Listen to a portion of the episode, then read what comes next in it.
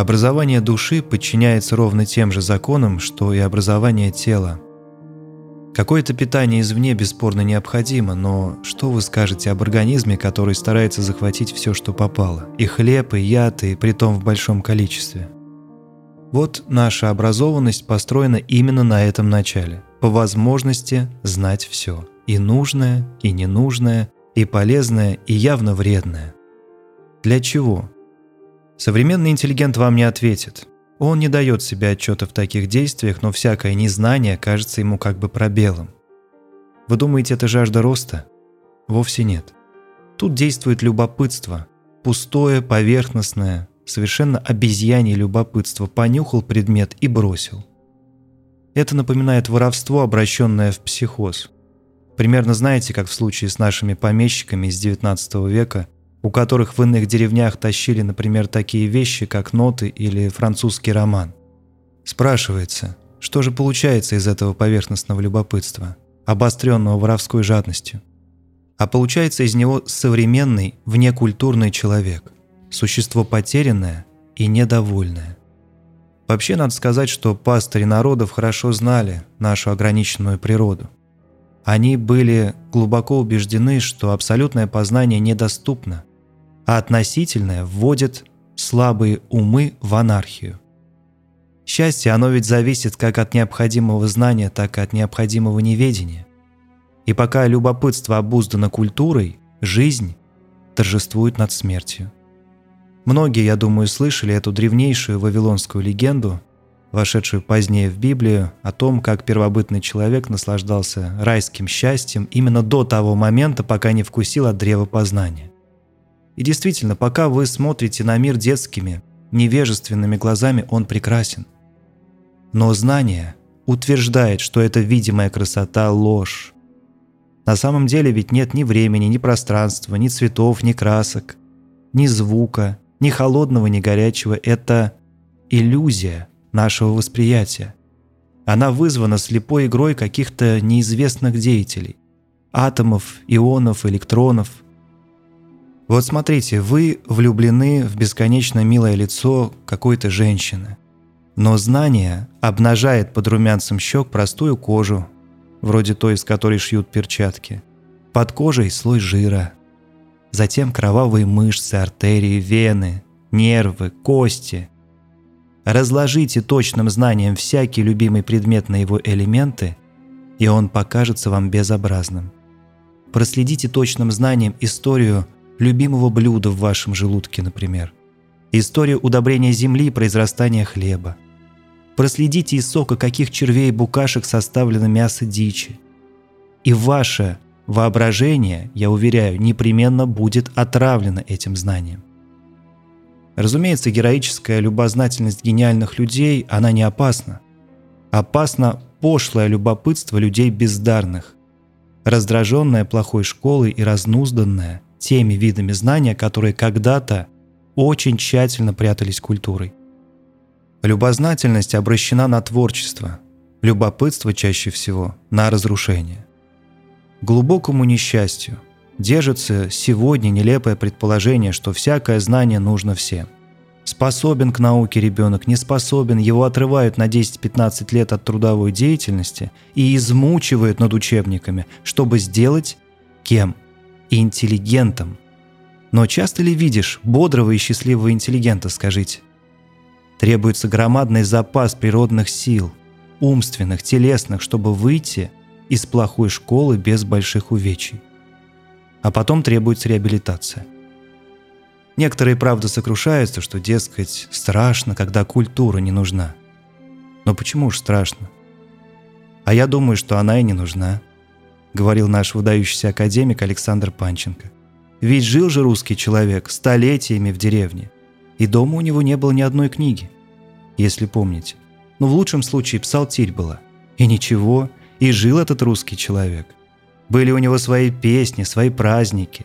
В церковь ходил каждое воскресенье. И не только в воскресенье. А почему это нужно-то? Почему каждый должен прочитать Пушкина? Например, швея она должна уметь хорошо шить, и она может не читать Пушкина. Разве будет лучше, если она читает Пушкина, но плохо шьет? Почему она должна? Ей это и не понадобится никогда. Об этом и сам Пушкин говорил, что человек неграмотный ничем не хуже грамотного. Ведь Господь Бог, заметьте, Адама и Еву не создал знающими грамоту. Это ведь не от Господа, не от природы. Это же какие-то цивилизованные выдумки. А за цивилизацию приходится дорого платить. Вот смотрите, сначала письменность изобрели. Хорошо? Хорошо да плохо. Ведь Сократ-то не писал, и Христос ни строчки не напечатал. И ничего, неплохие люди были. Ну а потом взяли и атомную бомбу изобрели, и какие-то яды страшные. А если бы не знали грамоту, изобрели бы? К сожалению, утопизм сказался и на нашем образовании в 20 веке. Необходимо всеобщее среднее образование. А зачем? Спрошу я вас, зачем? Проблема ведь не в том, чтобы у всех было образование, а в том, чтобы оно было доступно. Кто хочет, пусть образовывается. Ну а почему, скажем, дворник непременно должен прочитать «Войну и мир»?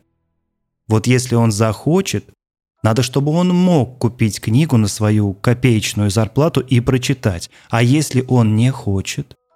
Разумеется, не стоит впадать и в другую крайность, да, чтобы вообще не было образования. Какие-то начальные знания важно давать всем. Я в этом уверен. А потом, если хочешь, учись дальше. Не хочешь, таскай кирпичи. Вообще люди несчастны вовсе не от того, что их мучает мировое зло, а просто от того, что они искусственно пересажены на неподходящую для них почву. Из низшей культуры они как бы вытянуты в высшую. Пересадите березу в тропике, посмотрите, что произойдет, она захереет. Так вот, современные цивилизаторы изо всех сил стараются наплодить целое полчище недовольных интеллигентов и бездельников. А я вам скажу так. Возьмите культурную квартирную собаку. Как она, будучи избавлена от терзаний голода, глупа, тяжела, ленива и ко всему на свете равнодушна. Валяется она словно обломов, вечно сонная, хмурая, как бы в оковах своего жира, в заточении своей свободы. И сравните теперь с нею деревенскую полудикую собаку, которая беспрестанно ищет чего-то съедобного, бегает, сторожит, лает, обслуживает стада, охотится за крысами, а временами вступает в бой с волками или собаками из соседней деревни. Так вот, обеспеченная жизнь умственно понижает не только собак, но и людей. По крайней мере, огромное их большинство. Люди от так называемой культуры становятся глупее и безобразнее, чем были. Дайте университетское образование бездарному человеку. Он останется таким же, каким был, с котом в своих вкусах, развлечениях, в приложении избытка средств и сил. Вот эта образованная чернь, как она грязнит знания, прикасаясь к нему, как она проституирует его. Я напомню, был такой государственный деятель, всем известный, фактически глава Франции, в районе первой половины 17 века, Арман Ришелье. Он оставил такое суждение. Послушайте.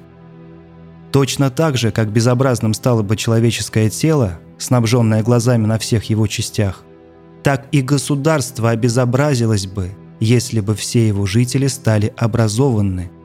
Всеобщее образование привело бы к тому, что число сеющих сомнения намного превысило бы число способных их развеять. То же самое касается и книг. Умножение книг умножает невежество, понимаете? Лев Толстой пишет – на моей памяти за 50 лет совершилось поразительное понижение вкуса и здравого смысла читающей публики. Не только в России, но и во всем свете.